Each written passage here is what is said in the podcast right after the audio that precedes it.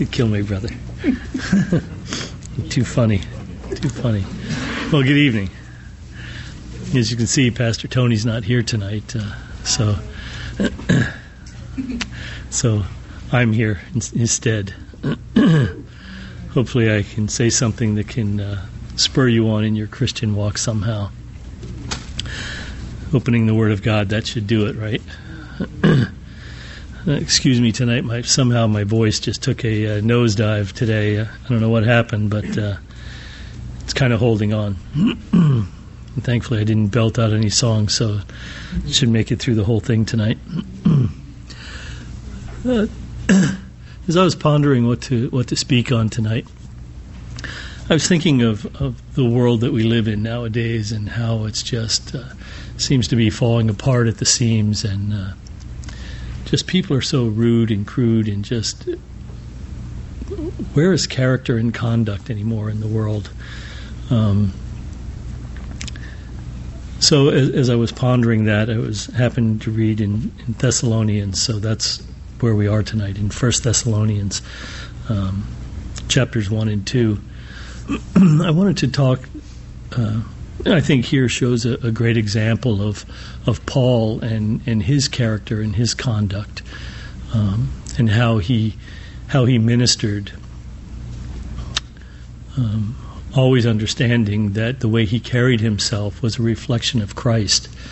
So, and I think we need to do that as well as we go out into the world. We may be bombarded by critics and, and all kinds of all kinds of things uh, coming against us because we know that wherever God is working, Satan is right alongside trying to destroy that work and to hinder it. So it's imperative that we have Christian character, that we walk worthy of being a son of the King. and I think Paul does a magnificent job of that. Um, you know, knowing where he came from as a Pharisee, killing believers, and then having that uh, Damascus Road uh, um, insight where he met the Lord and uh, and then was taught by the Lord for years.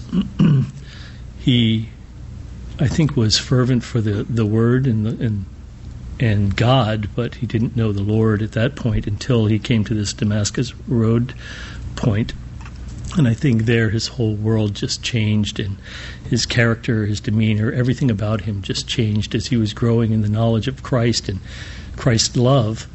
That uh, he he just soaked it all in. He was like a, a, child at that point, as we all are as we come to the Lord. Children are like sponges, um, and they just seem to soak everything in. They they hear what you say, they watch what you do, they kind of put it all, try to put it together. I watched you know my grandson do that and the things that he comes up with just kind of amazes me that he can put those things together. And i think paul was like that as a child as i think as i said we all are as we come to know the lord and understand him and and work through those things to to become more christ-like day by day.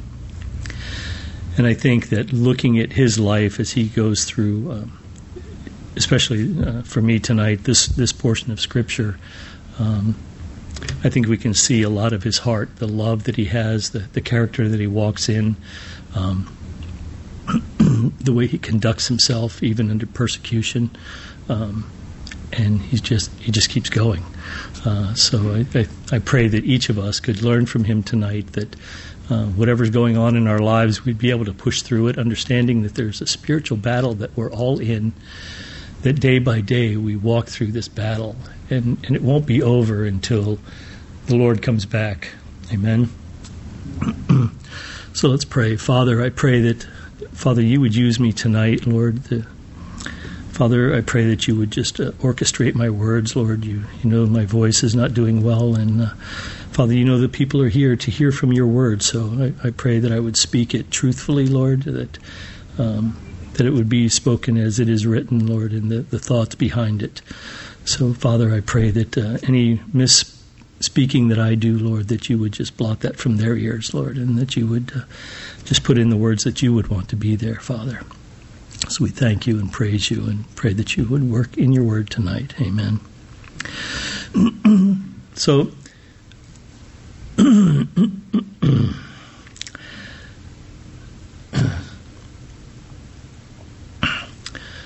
Uh, when Paul came to Thessalonica, he came there actually being run out of town from uh, Philippi. So as he was being run out of town, he decided, where am I going to go next? Well, he, he ended up at Berea for a short time and taught there, and then he ended up at Thessalonica. I think as he was thinking about ministry and where he should go and what he should do, remember he was blocked from Asia and Bithynia and ended up over in Macedonia. So I think where, where he was thinking was, let's think Thessalonica. It's the capital city of Macedonia. It's about 200,000 people there. There's it's a, a, bustling seaport. It's a major trade center.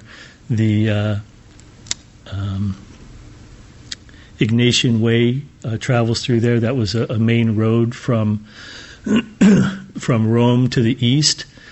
Uh, so that was there. Again, the it was on a, a on the Aegean Sea right there. So all the shipping uh, lines came through there. So there was a, a, major trade center, and people were going in and out of there. And it wasn't far from Athens and, and Greece. So he thought this would be a great place to plant a church. And then from there, it would go out all over the world. So it was um, also a large Jewish population there. It was uh, 200,000 people, and many of them, I think, were probably uh, of the Jewish religion. And, uh, and uh, they had uh, synagogues around there, and it, I think they were popular with the gent- a lot of the Gentiles in in that city because a lot of the Gentiles um, in there uh, in Macedonia and Greece were idol worshippers and multiple gods and all these things, and I think they were becoming uh, disenchanted with all those gods that never really seemed to do anything for them. They seemed to be ench- disenchanted, and I think that. um, they were looking at the monotheistic religion of the Jews and thought, well, here's one God, and maybe we could just pray to him and things will, will work out better for us. So I think a, a lot of the uh, Jews, uh, uh, Gentiles were there. And uh, as, as we look at the, the converts that, that Paul ends up with in Thessalonica, uh, most of them are Gentiles. You know, there were a few Jews.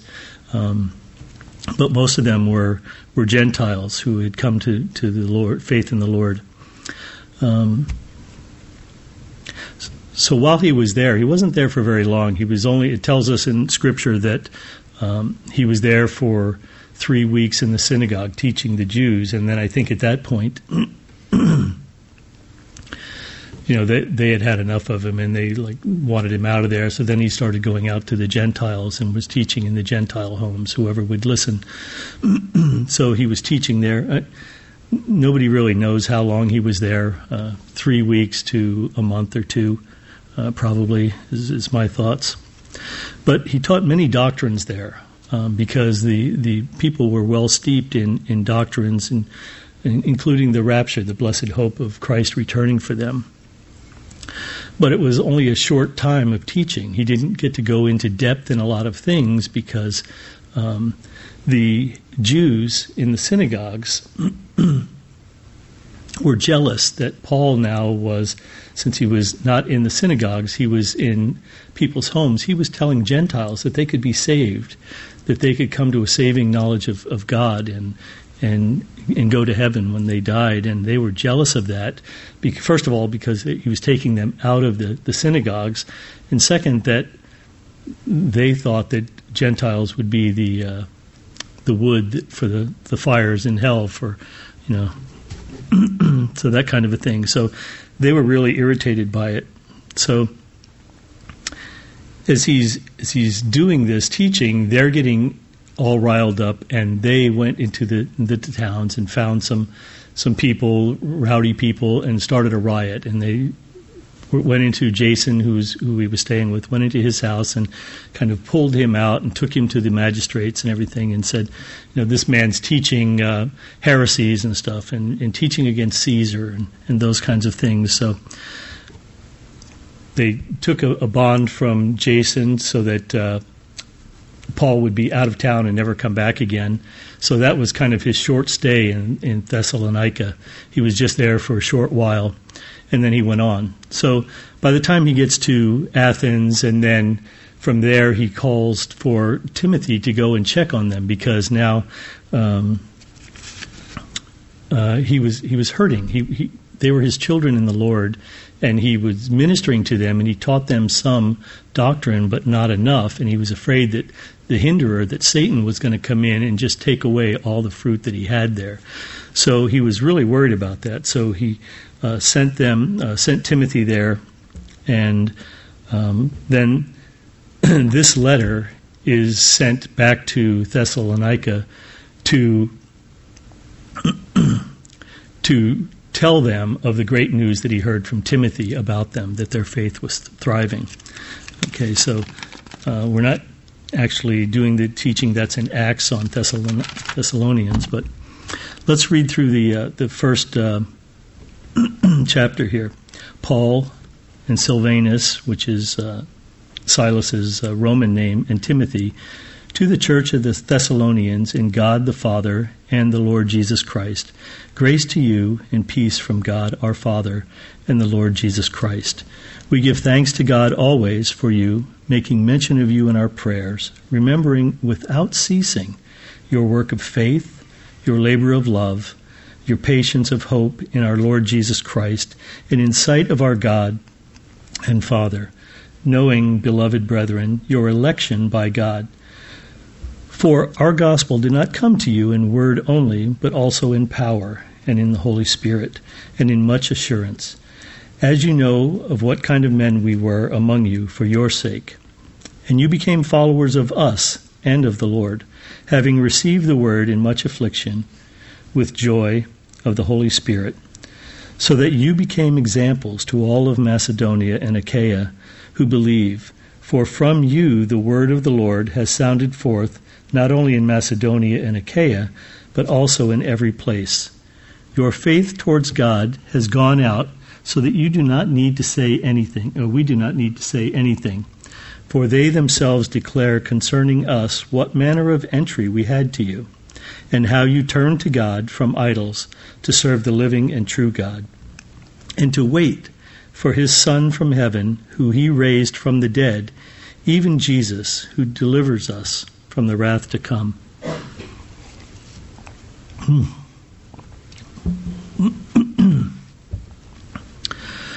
so, as we read down through here,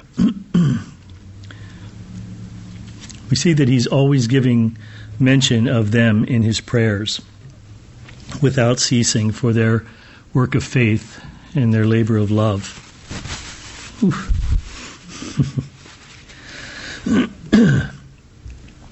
So he tells them that that their election, their election is their chosen by God to be His holy people, is sure because of their faith. They have a, a working faith. They, they, turned their faith in, in Christ. With that, they turned from idolatry. Okay, so they had they had a God. They didn't need these idols anymore, so they left them behind and they went towards the living God and it turned them from their idolatry and for their from their sexual immorality. And then there was a labor of love that they had, their Christian service. it was a hardworking service. That's why they call it a labor. It wasn't just going to work. You go to work, and sometimes it's fun, sometimes it's not so fun. But this was a labor. They were under persecution at the time from, you know, the the Jews that were not liking them, and the the um, the Gentiles who were thinking that something was going on here and their friends were going there and they wanted to stop this kind of a thing. So it was a true labor of love ministering to, to the brethren there as they were in need for different things. They were they were poor and uh, and just needed uh, you know love, and that's what uh, they were giving each other. And then there was that hope, the the blessed hope of Christ's return. Um, that they never knew of before, but now they were excited. You know, they heard uh, the stories of him and uh, and the eternal life that he brought with him. So they were all excited about that. And again, all of these things proved out their election by God. now, as as he was uh, teaching them in the synagogues, he knew because he was a Pharisee at one time. He knew what the Jews were looking for. They were looking for a conquering king and not a suffering servant. So while he was there, he was reasoning with them through the scriptures for the three Sabbaths that he was there. So he was giving them, showing them well-grounded arguments from the scriptures, from from Isaiah 52 and 53, from Zechariah 12, from Psalms uh, 22, 69, and there are others that that speak very vividly about the, the Christ and how he must suffer and die. And so he reasoned with them in all of these things and of course, they some heard and some believed, and some went with him to, to the house churches when he went there. Um, but uh, most of them didn't, and they were just they were just angry and uh, thought that he was a heretic, basically. Um,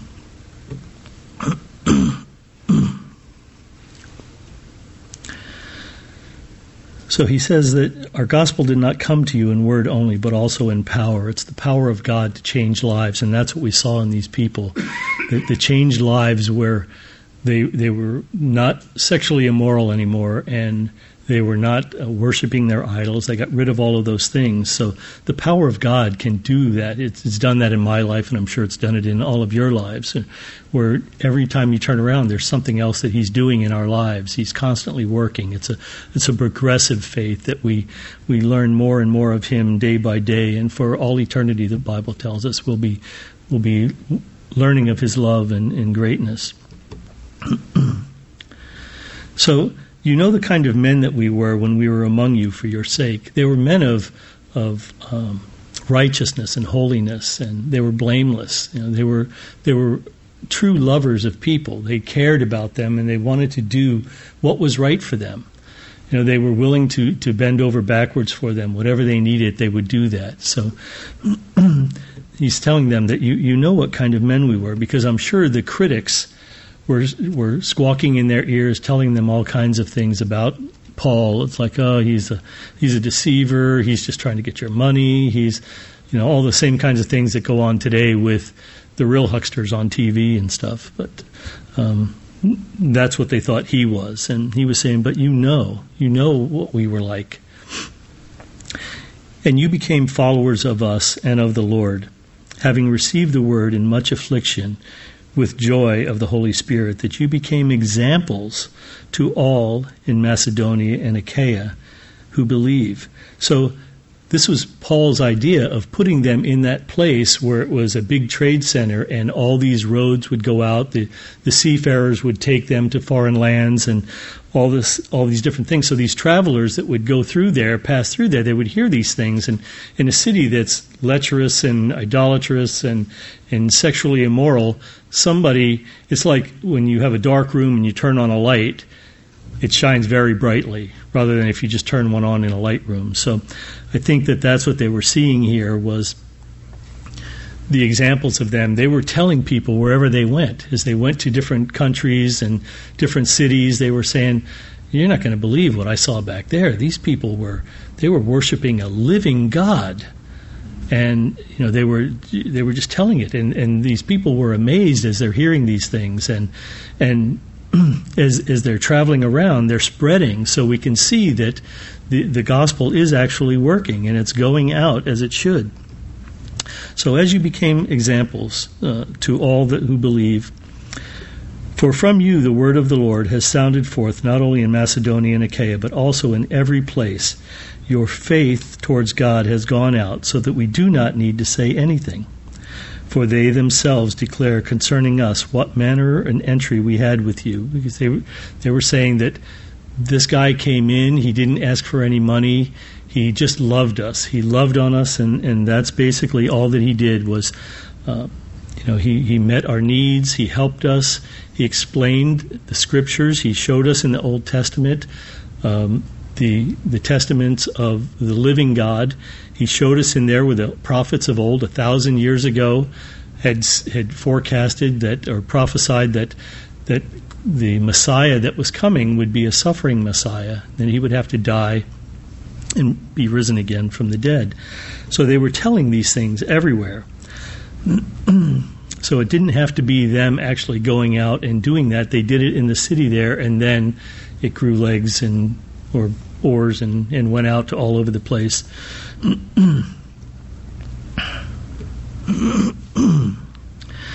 So they turned to God from the idols to serve the living and true God. And that was the thing that they were telling everybody. They turned to God from the idols, not from the idols to God. There, there's a difference there. If you're tired with your idols and you're just going to look for something else to add into the pack of, of idols you have, um, you know, you could have all the, the little saints and all those things, and you just add one more to it. You know, that's not what this is. They turned to God. They heard something about a living God, and they were they were drawn. The Holy Spirit drew them, and the Word of God with power drew them, and they dropped all those other things. They weren't needed any longer.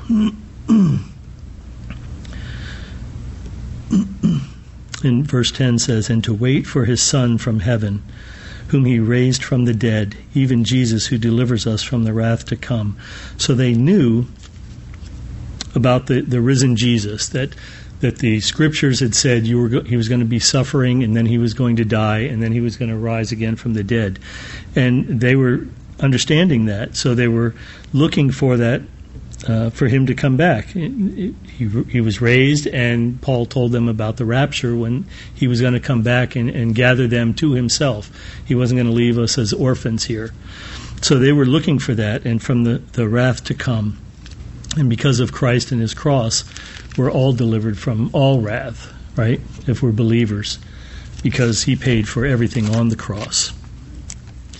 So when, when people look at us, you know, do they do they see our faith? Do they see our love?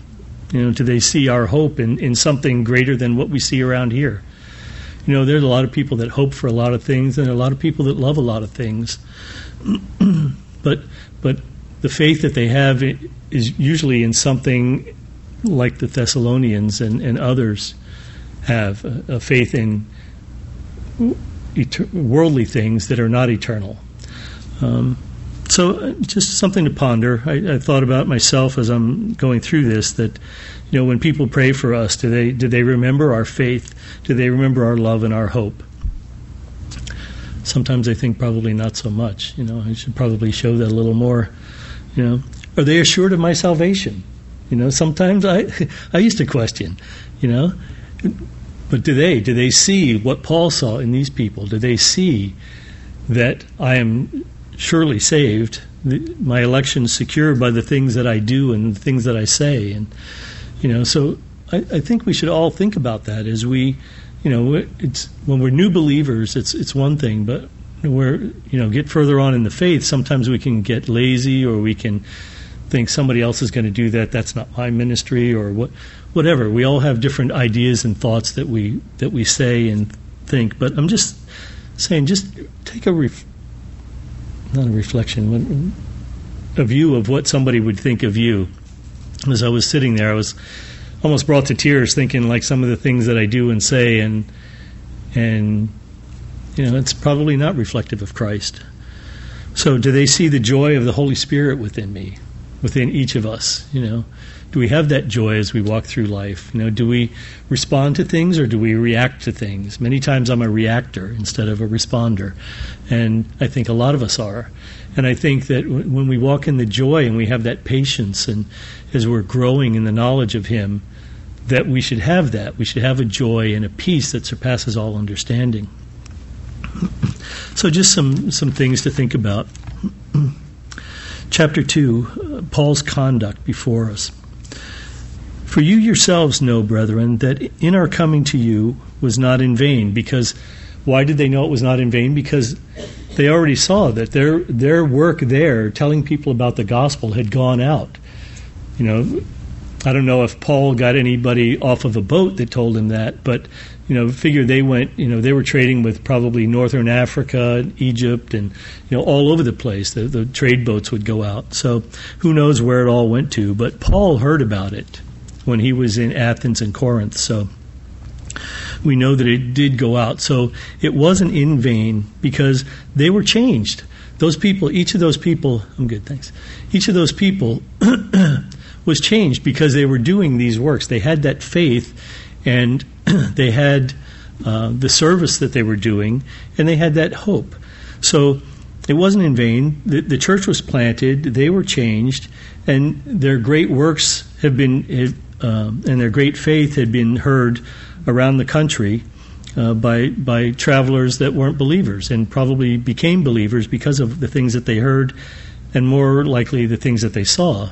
Because I think a lot of times people look at us uh, as Christians character means a lot to us. And if it doesn't mean it to us, it means it to God because when we walk, uh, if we lose our character, then we've lost everything. People won't listen to us anymore. They'll think that he's a liar, a cheat, uh, all those different kinds of things that we could be. So we really have to be careful in the things that we do. Some of us who've lived a long time have, have tarnished our, our character and our reputation from things that we've done in the past, and it takes a long time to get those things back again, to, to get a, a character back that people can trust and believe in. so, you know, I, I, think the things that are that are going on here are, are showing character in people, and I think that's what they were seeing. These travelers were seeing is the um, the, the Christian character that was so so obviously different than the world around them there. um, so he tells us that no, that wasn't in vain, but even after we had suffered before in Philippi and were spitefully treated, that, as you know, we were bold in our in our God to speak to you the gospel of God in much conflict. So a lot is going on there. There was the, the turmoil there. But the thing to remember in the midst of all of those things going on is that Paul was bold. He stepped out and did these things in the face of persecution, in the face of these people hating them. Now, he had just been beaten. Him and Silas were both beaten. I think I probably would have packed up my cram box and gone home, you know, I'm thinking I'll, I'll do it another day. But but he was bold, and after being beaten and treated badly at Philippi, he was suffered greatly, as did Silas. But I think that's the key to ministry is a boldness, and we hear Pastor Tony say that, you know, be be bold in, in what you're doing But boldness uh, subjected to uh, suffering, I think, is the key to his success there because people see that, wow, this guy, it's like takes a licking and keeps on ticking here. He keeps going and going and going. Nothing can stop him. You know, he like gets beat up, thrown out, you know, um, stoned, and wakes up, goes back in, and starts doing it all over again. I don't know if I have that kind of oomph, at least yet. Hopefully someday I'll have that. But he was just doing what Jesus modeled. Jesus modeled this for him. You know, he was the suffering servant. As he walked, people reviled him and hated him and spoke poorly of him, and uh, and he just kept going. He just kept going boldly because he knew who he was, what his mission was, and what he was supposed to do. So he just kept going and doing that as he was suffering along the way, and and that's what Paul says before. He's like, "You're following us as I follow Christ." So you're basically following Christ, is what he's saying. For our exhortation did not come from error or uncleanness. This is verse 3. Error or uncleanness, or nor was it in deceit.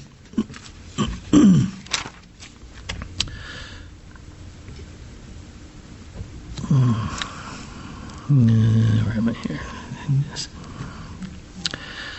So Paul is saying that his source uh, of the gospel message was was the truth of God, and it wasn't false doctrine. It wasn't anything else. And this was proven out by the Bereans. Remember, the Bereans were the ones that would check everything that was said to the scriptures to make sure that it was true. So there was no uncleanness or deceit in there. There was no uh, trickery or anything of that nature.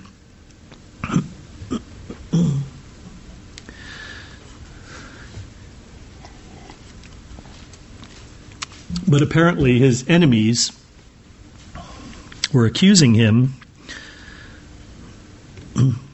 of heresy and lustfulness and trickery, um, you know, uh, to lure them into something, you know. That those were the things that were being said about him. So he's saying, no, no, no, no. You know what we were doing here.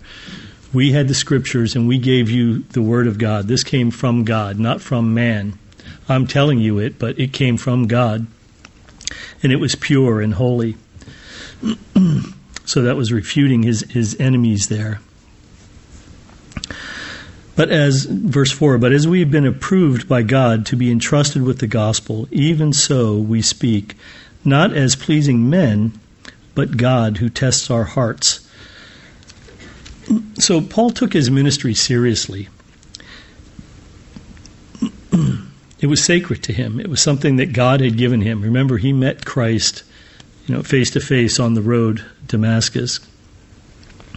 And uh, he became a steward. When when he was anointed to do this job, he he took that very seriously. That he was a steward of the gospel of Christ. It was entrusted to him by God, and that's what he was going to do. He was supposed to be a herald for God. He was supposed to go out and proclaim this gospel, regardless of the reaction of men. It didn't it didn't really matter. Preferably, everybody would accept it and and be become. Uh, born again believers, but he knew that that probably wasn't going to happen, especially from all the reactions that he got in the synagogues. But the thing was that he desired to please God and not man.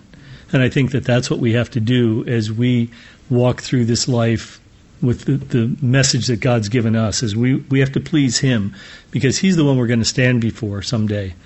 All right. So when we stand before him and we're asked the questions, we don't get a redo. You know, we're saved, we're there, but it's the giftings and the and the the blessings from Him. So, good, does God like the message that we're we're giving out as we go through day by day? You know, is it a true message, as Paul's was, or do we put embellishments on it? It's like, oh, I remember this, I don't remember the last part. I'll just make something up, or you know, it wasn't something like that. You have to you have to stick to what the word is. You, know, you can't ad lib and go on.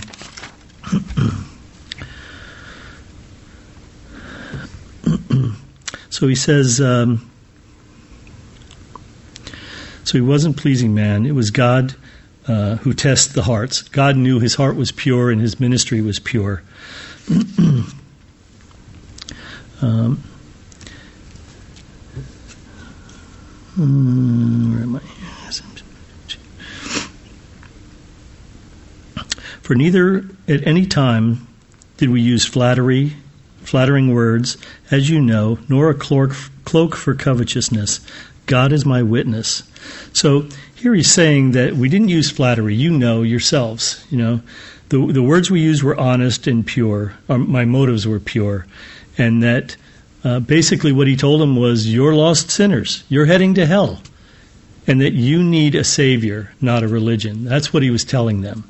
It wasn't anything other than that, and it wasn't flattery for man or anything else. It was just here's the word, you need to respond to it. So he was using them as uh, a witness to disprove the flattery uh, uh, criticism that he had. And uh, he also didn't use his ministry to get rich. He, um, to defend himself there, that's a, that's a tougher one to defend against um, but to defend himself there from the charge of covetousness, he appeals to God, who alone knows his heart. Because covetousness is, is covetousness is one of those things that nobody can see. I can desire something of yours, or or you of mine, or you know those kinds of things, and nobody really knows that until you take an action to to secure it for yourself. So all he could do was say, "Well, well, God knows my heart." you know that he knows that I'm not covetous, not covetous. I'm just doing this to minister to you, and that's and that's it. His whole purpose was pure, and that's why God was using him because his purpose was pure. It was the pure gospel.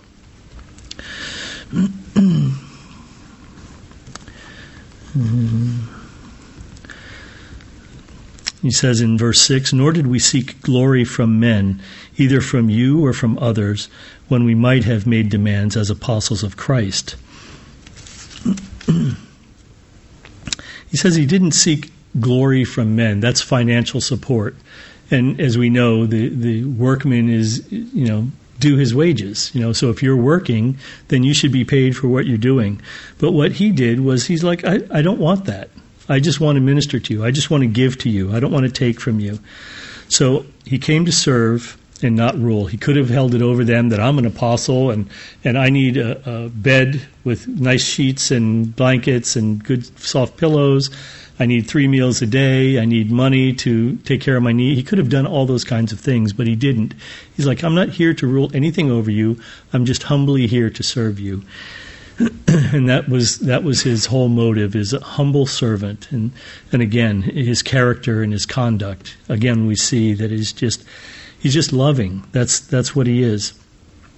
And we can see um, chapters or um, verses 1 through 6 we can see the things that Paul did not do you know because those were ministry killers basically. If you had error in your doctrine if you had deceptive motives uh, if you used flattery or greed, or you were a people pleaser, or you took the glory for yourself.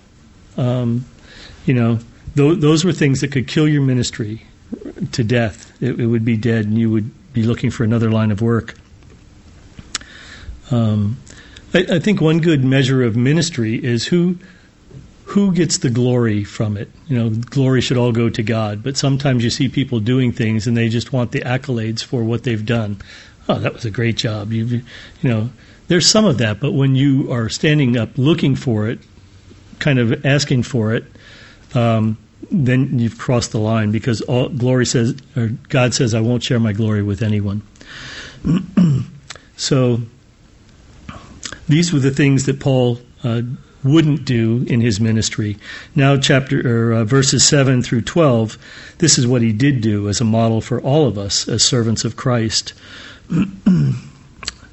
Uh, reading uh, verses 7 and 8. But we were gentle among you, just as a nursing mother cherishes her own children. So affectionately longing for you, we were well pleased to impart to you not only the gospel of God, but also our own lives, because you had become dear to us.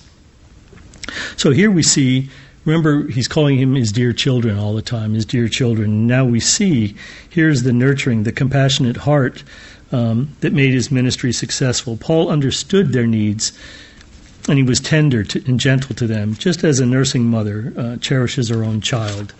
That there's a, a, special bond there, and that's what he had with these people. That he was nourishing them, feeding them the the milk, so to speak, of the word. You know, they were new believers, and he was giving it to them and then giving them little morsels and stuff, just like a mother to a child.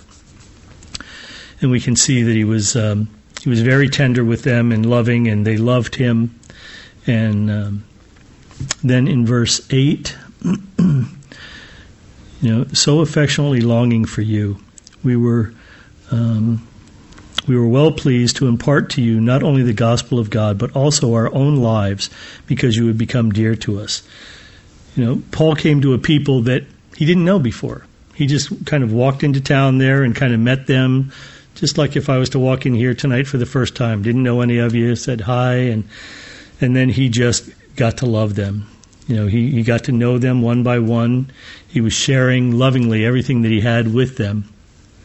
And he wanted nothing in return. And that was the amazing part because usually in the world, if I give you something, I'm kind of looking for something back. You know, you kind of wait and you're waiting and waiting and waiting, you know. so he wasn't like that at all. He uh, he wanted nothing back from them. He loved them just as the little ones, and like his master Jesus, he just came to serve. And that's what we have to remember: is we're there to serve, not to not to collect or anything like that. Verse nine: For you remembered, brethren, our labor and our toil, for laboring night and day, that we might not be a burden to you or to be a burden to any of you. We preach to you the gospel of God. Now remember, he didn't take any glory from them, any financial support. What he did was he worked as a tent maker. I think we all know that, or most of us should know that, that he worked as a tent maker, earning a living to be able to to to to live on his own, so he wouldn't be a burden to them, uh, because they were poor, persecuted. It was a, a poor community.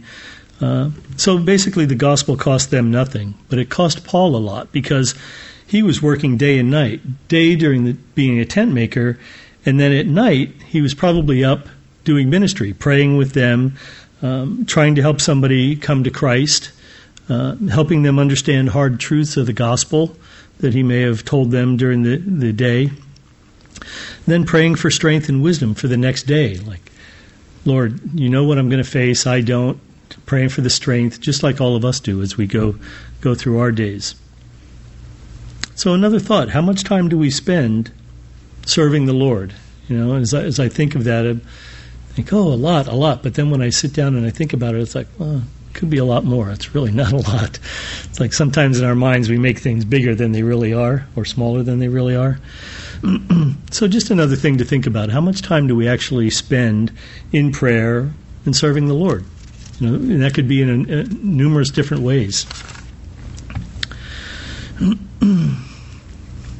Verse 10 You are witnesses, and God also, how devoutly and justly and blamelessly we have behaved ourselves among you who believe. As you know, how we exhorted and comforted and charged every one of you, as a father does his own children, that you would walk worthy of God who calls you into his own kingdom and glory. So before we saw how he was the mother figure to them, and now he's showing how he's the spiritual father to them. Uh, we see Paul as a father figure. Uh, he showed model behavior to them, uh, how to walk holy, righteous, and blameless towards God and man. And again, that's his character and his conduct among them, which is what we should uh, try to, to glean from him. His holiness was a separation to God and from sin. His righteousness is his character and his conduct, and his blameless toward God and to man. As the mother figure, he displayed tenderness and love, and as the father figure, he shows wisdom and counsel. Here we see him exhorting, as it says there, exhorting, which is encouraging, comforting, which is in this case counseling, charging, where he's begging or imploring them to walk worthy. Walk worthy.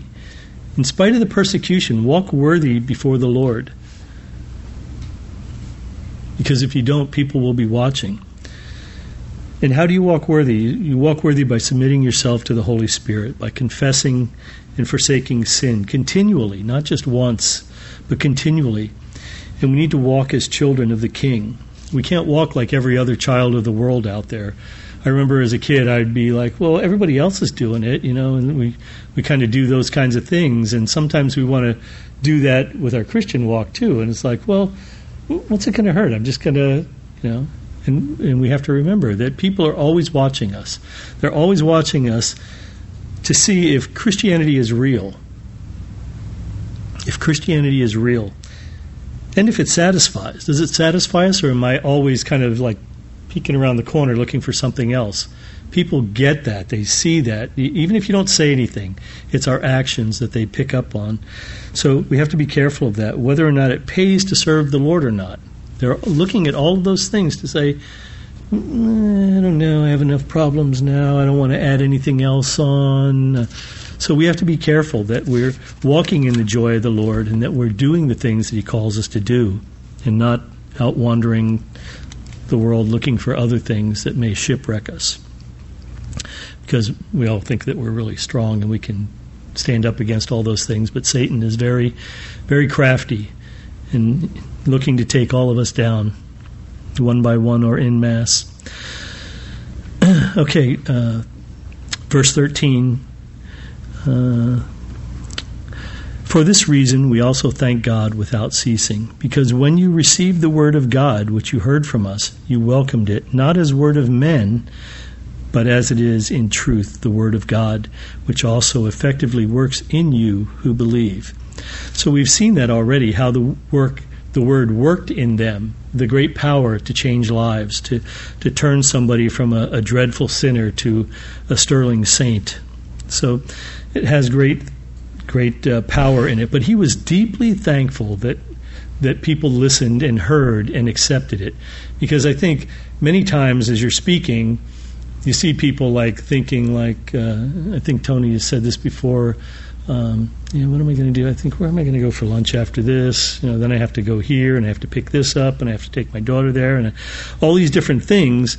But they were intently listening to the word and things that he said, formulating questions that they would ask him later.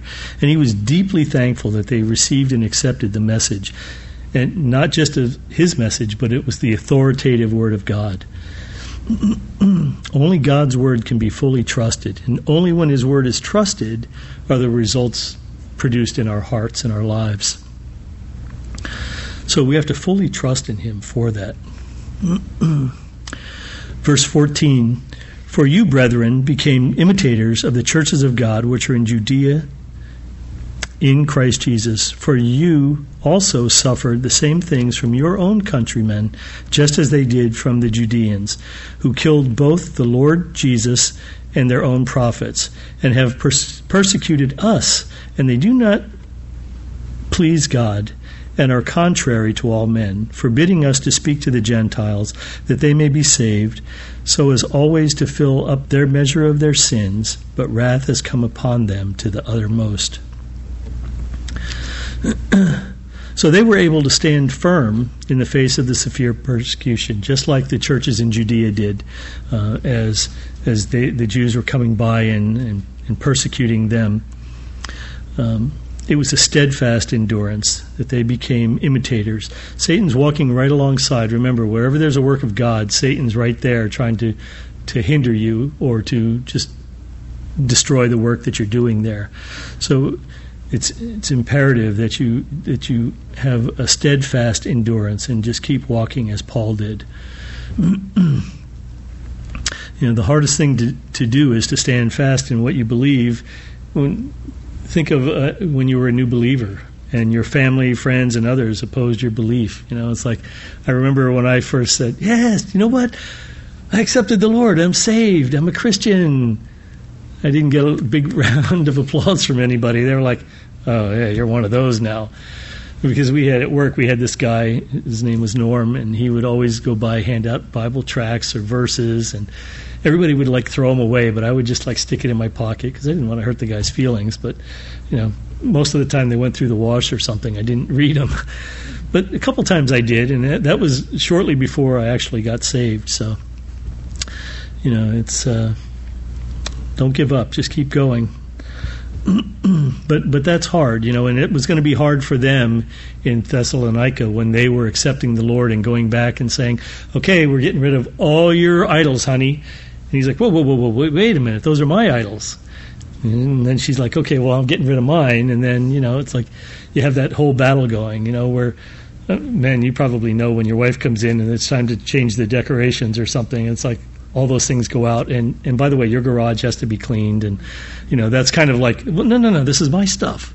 These are my idols. These are my things. So there was, I'm sure, I'm sure that kind of day to day thing going on there. You know, once people became believers. now these people that were persecuting them, they thought that they were doing God uh, a blessing, you know, that they were they were doing great things for him and pleasing him. But Paul says that they weren't doing that, not not by any means. You know, this was a, a work of God, and they were going right against that. You're not pleasing God. You're contrary to all men. They wouldn't even let them talk to. That's why they came at them when they were ministering to the Gentiles, because they were like, "No, no, no, no. Gentiles can't be saved. You can't minister to them." you know, whether it was because you were taking them out of their church in Thessalonica or whatever, they were saying that no, you couldn't do that. And Paul is saying here that um, so as always to fill up the measure of their sins, just like uh, they they killed the Old Testament prophets. Their crowning glory was killing Christ. Well, they didn't actually kill it; they incited the Romans to to kill him. But that's what they were doing, thinking they were pleasing God, and and uh, he's saying, no, no, no, no. Your your cup is full. God will let you get so much sin before He, he says enough. I'm, my long suffering is done. So here um, he says that, uh, but wrath has come upon them to the uttermost. We don't really know what that is. Um, I kind of think it's probably that it's a, a, form of spiritual blindness now that because they've pushed back so far and so long and so hard that God just turned them over. Spiritual blindness and hardness of heart that had come upon the majority of the Jews because of their unbelief. You know, if you look at Romans 11, um, you know, it kind of tells us there. Um, God has given them a spirit, Romans 11, 8. God has given them a spirit of stupor, eyes that they should not see, and ears that they should not hear, to this very day. And David says, Let their table become a snare and a trap, a stumbling block and a recompense to them. Let their eyes be darkened so that they do not see, and bow down their backs always. so it's uh, it's a terrible thing to happen, but again, God is long suffering, but there is an end to His uh, patience. But we, brethren, having been taken away from you a short time in presence, not in heart, endeavor more eagerly to see your face with great desire. Therefore, we wanted to come to you, even I, Paul, time and time again, but Satan hindered us. For what is our hope, our joy, our crown of rejoicing? Is it not even you in the presence of our Lord Jesus Christ at his coming? For you are our glory and our joy. Paul explains his failure to return. Again, his critics were probably saying all kinds of things to them, um, you know, just inciting all kinds of uh, hate against him. Uh, you know that he's a deceiver, a coward, uh, just wants your money, and when you weren't giving it to him, he went on to to get somebody else's money, all those kinds of things. So he's he's telling them now why you know that that he had to go. Um, so he was taken away because of, of the riots that were happening in Thessalonica. Um, Jason put up the bond money and everything, and he had to leave town, him and Silas. So he probably didn't get to say goodbye to anybody. It was probably go, go right now. Don't even pass go. Don't say hi to anybody. Just go. So everybody was like, where, where is he? What's going on? What happened? And then Jason was probably filling them in, and then all the critics were probably um, going in as, as well.